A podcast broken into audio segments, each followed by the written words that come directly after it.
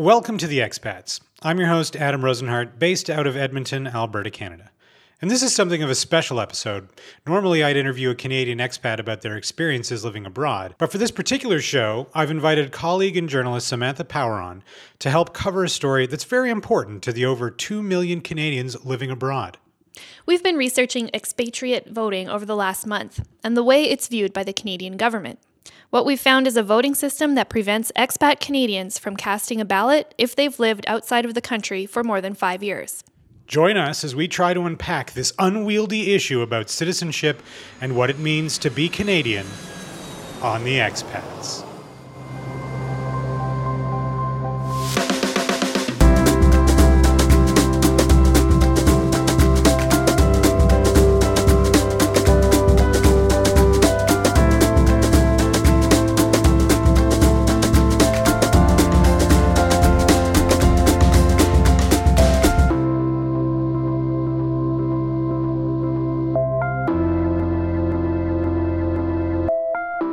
When expat Jamie Duong attempted to vote in 2011, he was shocked to find he would not be able to cast a ballot.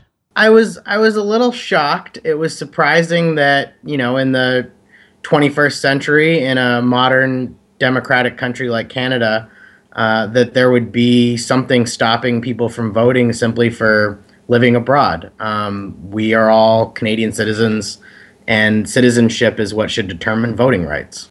Having lived abroad for more than five years, the Elections Canada Act says Duong can't vote in his country of origin. And for some, that's a blow to the very definition of citizenship. Duong decided after being denied the right to vote in 2012 that he would launch a court case. That case reached the Ontario Court of Appeal this spring, but the ruling was not in his favor. Justice Strathy ruled that to allow expats the right to vote would undermine the relationship between citizen and government, the social contract, as expats living abroad have less of a connection to their home country. But many expats disagree. Chris Jones is a Canadian citizen living in San Francisco. He believes he should have the right to vote in Canada for a variety of reasons, including his belief that one day he'll once again live in the country. Whatever the social contract is, we haven't opted out of it in any sense. Right? We're still bound by the obligations of citizenship. We're still bound to, if we have money coming from within Canada or if we own an RSP or property or whatever, we're still bound by Canadian law. We're still bound in terms of you know, having a passport being able to use it, right? Um, we're still bound by a whole host of things. Even criminal law, Canadian criminal law still applies to Canadians outside of Canada in some cases. Um, so to claim that we have opted out is, I think, misleading. Expats we spoke to said the indeterminate nature of their time away, the connectedness of the world through the web and social media, and the fact that Canadian tax code still applies to them means they should be allowed to vote. Not all expats agree. Colm Heaney, a Canadian expat who's made Belfast, Northern Ireland his home for the last 14 years, wonders if this recent move, the publicity around the expat voting issues, isn't just a move against the current government. I think to me it's kind of weird how, how this has boiled up all this all, all boiled up all of a sudden for this election. Like I don't remember it being an issue before, before. You know what I mean? Like I part of me wonders is this just, you know, a bunch of progressive expats really scared of Harper winning a winning again? Like, is, is, that where it comes? Like, and it's it's it's an you know it's a position I would have a lot of sympathy for, but it's just funny how this all boils.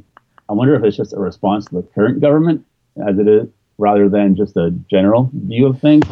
According to political scientist Lois Harder, this is a political issue, but the roots of it go further back than just this election. This is a conversation about citizenship that the Harper government opened when they were elected. Well, it's it's really been on their radar uh, basically since they were elected in 2006. So it's not just it's not just right now, but a, a, variety of pieces of legislation have recently come into force.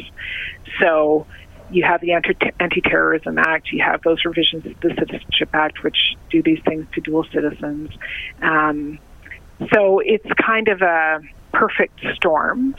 And I think that the conservatives feel that this it, this works for them. You know, if they the security thing is a big deal, and who are you securing? Well, you're securing your citizens, and who who are your citizens? Well, they are people like us. They are old stock. I mean, all of this just this language is just kind of horrifying, but it really does play to their base. Harder says that restricting the definitions of citizenship works for conservatives. But you know, that clearly they're getting lots of mileage from all kinds of efforts to pump up the value of citizenship. That's why you have the niqab issue, which is really such a non-issue. This is why you have this effort to take citizenship away from from dual citizens convicted of terrorism. You know, it's all it's all part of a piece. Duong also sees it as an attempt to create different classes of citizens. He is committed to return to Canada to vote on election day, and the only way he's able to do so. But he knows he has the money to do it. Unless you're physically present, you cannot vote. Um, and so I, I, do plan to go back to Montreal in October, uh, you know, on on the 19th, so that I can cast my vote. But many Canadians who live abroad don't live as close to Canada, mm-hmm. don't have the time or the means to travel back there.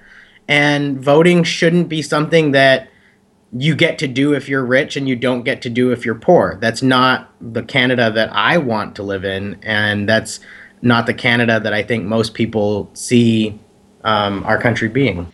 Jones agrees. The Ontario Court of Appeal ruling is based on the idea that expats have opted out of the social contract of being a citizen by contributing less to the country. If we start going down the road of, well, some people don't have as many obligations because they live in particular places, and, you know, they don't pay any taxes on the same basis. Well, then that leads to questions like, well, if the amount that you're contributing in dollar terms or whatever to Canada matters, then should we be giving everybody the same vote based on you know simply living in Canada? Mm-hmm. Like it leads you to some really worrisome places if you follow that train of logic to its obvious conclusion. Jones has decided to run in this election in the riding he would normally vote in Edmonton Strathcona. He doesn't expect to win, but he does hope his campaign gets Canadians talking to their candidates about citizenship, and he does hope for change.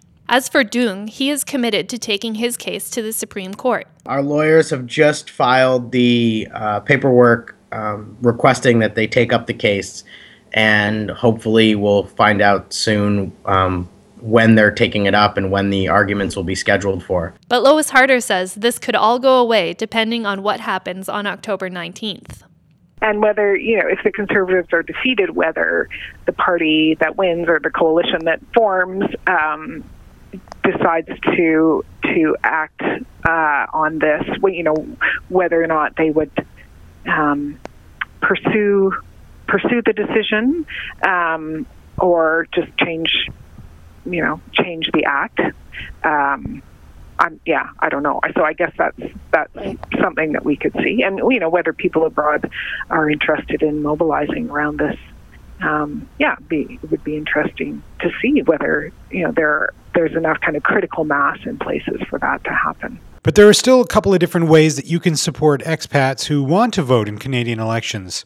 I'll give the last word to Jamie Duong go to letcanadiansvote.com and and read up about the case there. That has links to our Facebook group. It has links to uh, GoFundMe that we've set up so that we can our lawyers can mount the strongest arguments that they can uh, at the Supreme Court.